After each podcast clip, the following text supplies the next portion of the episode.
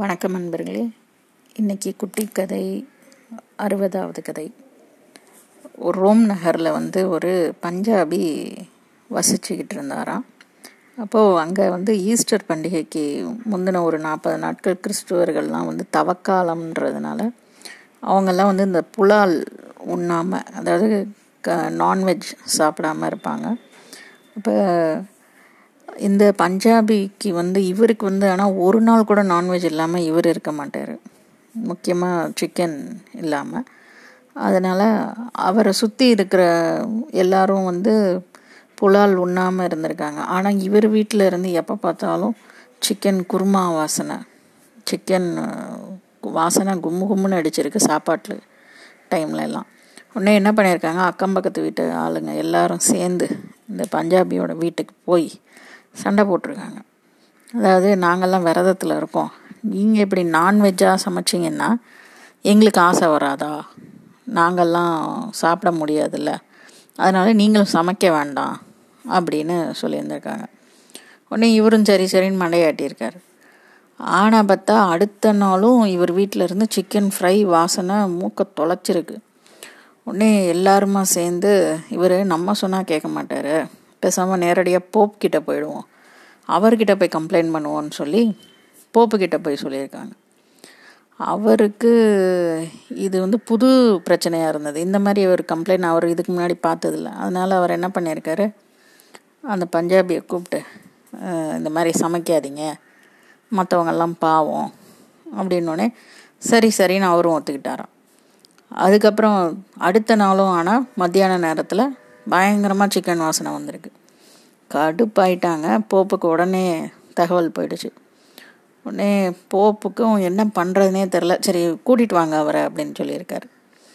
சரின்னு சொல்லி இவரும் போயிட்டார். அப்போ அந்த பஞ்சாபியை நேரடியாக பார்த்துட்டு போப் வந்து கிறிஸ்து இயேசு கிறிஸ்துவை பற்றி நிறைய கதைகள் நிறைய அவருடைய இதெல்லாம் சொல்லியிருக்காரு. அவர் செஞ்ச நல்லது பாவங்களை எல்லாம் அவர் வாங்கிக்கிட்ட விஷயத்தெல்லாம் சொல்லியிருக்காரு. பஞ்சாபியும் ரொம்ப இதாக கேட்டுக்கிட்டார் ரொம்ப பயபக்தியோட கேட்டுக்கிட்டார் எல்லாத்தையும். சரி உங்கள் பேர் என்னன்னு கேட்டிருக்காரு. போப் வந்து நம்ம பஞ்சாபிகிட்ட அவர் வந்து சுக்விந்தர் சிங் அப்படின்னு சொல்லியிருக்காரு.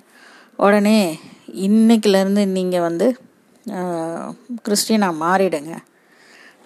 சம்மதமா அப்படின்னு கேட்டிருக்காரு. நீ இவரும் மண்டையாட்டியிருக்காரு.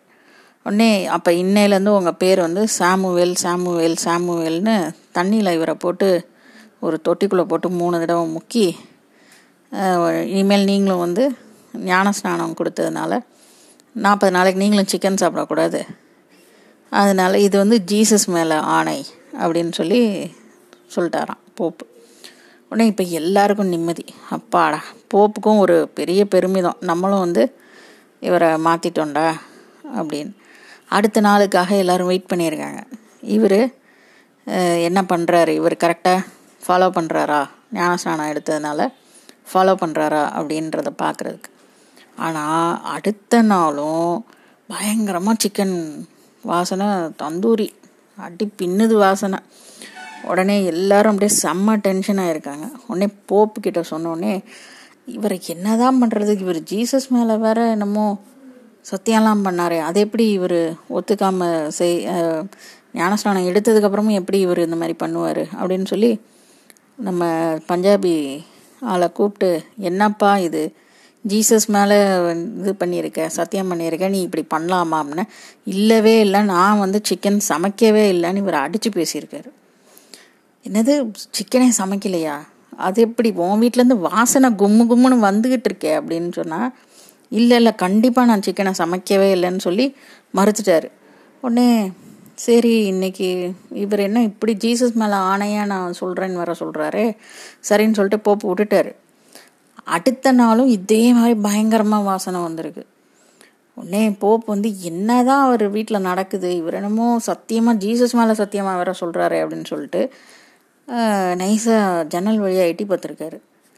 நம்ம பஞ்சாபி என்ன பண்ணியிருக்காருன்னா ஒரு முழு சிக்கனை எடுத்து ஒரு பக்கெட்டு தண்ணிக்குள்ளே முக்கி இன்றைக்கிலேருந்து நீ சிக்கன் இல்லை நீ பொட்டேட்டோ பொட்டேட்டோ பொட்டேட்டோன்னாராம் இது எப்படி இருக்குது இந்த கதை வந்து நம்ம சிரிக்கிறதுக்கு எடுத்துக்கலாம். ஆனால் சிந்திக்கிறதுக்கும் எடுத்துக்கலாம். ஏன்னா மூன்று முறை மனுஷனை முக்குனா ஒரு மதத்துக்கு மாறலான்னு சொல்கிறாங்க அப்போ ஏன் வந்து பொட்டேட்டோ மாறக்கூடாதுன்னு கேட்குறாரு நம்ம சுக்விந்தர் சிங்கு. இதை வந்து ஒரு காமெடியாக ஒரு காமெடி சென்ஸில் எடுத்துகிட்டும் விட்டுறலாம். இல்லை நீங்கள் இந்த மதத்தை பற்றி எப்படி சொல்லலாம் அப்படின்னு சொல்லி கேட்குறதும் இருக்குது ஆனால் இதில் இன்னொரு ஒரு முக்கியமான விஷயம் என்னென்னா நம்ம வந்து பேசுகிறது வந்து மனுஷங்களை பற்றி மட்டும்தான். இந்த மனுஷனுக்கான லேபிளிங்கும் நம்மளே தான் கொடுக்குறோம். பிறக்கிறப்ப வெறும் ஒரு ஒரு மனிதன் வந்து வெறும் ஒரு உயிர்.